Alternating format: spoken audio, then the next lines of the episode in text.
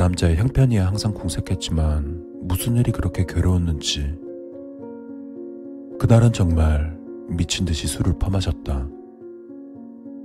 필름이 끊길 정도로 술을 마신 남자는 대충 비틀거리다가 그만 도랑으로 굴러 떨어져 하수구 옆에서 잠시 잠이 든 것 같았다. 잠이 깼을 때 남자는 그만 깜짝 놀라게 되었다. 그 이유는 하수구에는 놀랍게도 아름다운 인어가 있었던 것이다. 하수구의 구조물 때문에 몸은 좀 더러워져 있었고 아무 말도 없이 그저 가만히 가냘픈 몸으로 누워있을 뿐이었다. 하지만 분명히 남자가 본 것은 그 무엇보다 아름다운 인어였다. 남자는 그 인어의 사랑스러운 얼굴에서 도무지 눈을 뗄 수가 없었다. 남자는 허겁지겁 인어를 짊어지고 집으로 들어왔다. 남자는 커다란 수조에 물을 받아 인어를 집어넣었다. 인어는 수조에 물이 출렁이는 것에 따라 부드럽게 몸을 움직이며 헤엄쳤다. 그리고 인어는 항상 슬픈 눈빛으로 남자를 바라보았다.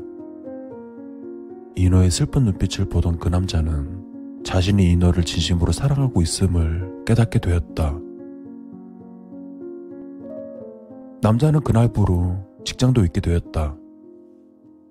어차피 변변한 직장이지도 않았지만 시금도 존폐한 채 오직 수조만의 인어만을 하염없이 바라보았다. 남자는 사랑하는 인어가 잘못될까 걱정하기 시작했다. 사람들이 인어가 있는 것을 알면 언론과 구경꾼들이 몰려들어 시끄러워질 것이고 과학자들이 인어를 잡아가 실험을 하거나 해부를 하려 할지도 모른다. 남자는 상상만 해도 가슴이 무너져 내리는 것 같았다. 남자의 눈에 그 연약해 보이는 인어는 세상 그 무엇보다도 자신이 나서 인어를 보호해야 한다고 생각하였다. 남자는 아름다운 인어를 보면서 하루에도 몇 번씩 아무도 해를 끼치지 못하게 할 것이라고 그렇게 맹세했다. 하지만 남자는 점점 초조해져 갔다. 누군가 자기 집 주변을 맴돌며 인어를 노리고 있는 듯 했기 때문이다. 남자는 점점 불안해져 잠도 자지 못하게 되었다. 인어가 누군가에게 해코지 당하는 것을 생각하면 겁이나 미칠 것만 같았다. 그러는 가운데 인어의 다리 한켠에서 조그마한 상처가 생기기 시작했다.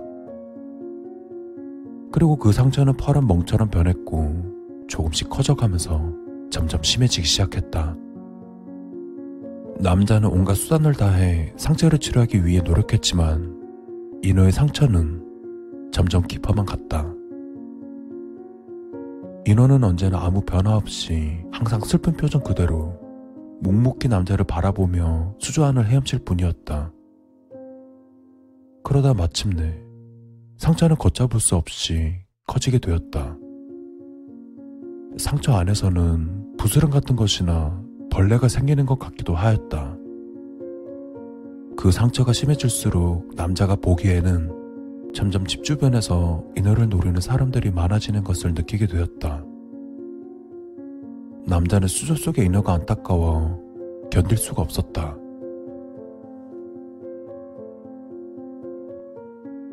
내가 남자를 발견한 것은 사건이 발생한 지 8일째 되던 날이었다.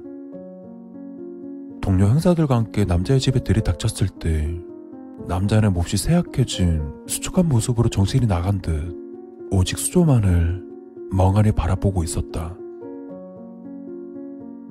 수조 속에는 남자 하나의 시체가 둥둥 떠다니고 있었다. 자신의 아내를 살해해 하수도에 버렸던 남자는 그렇게 체포되었다.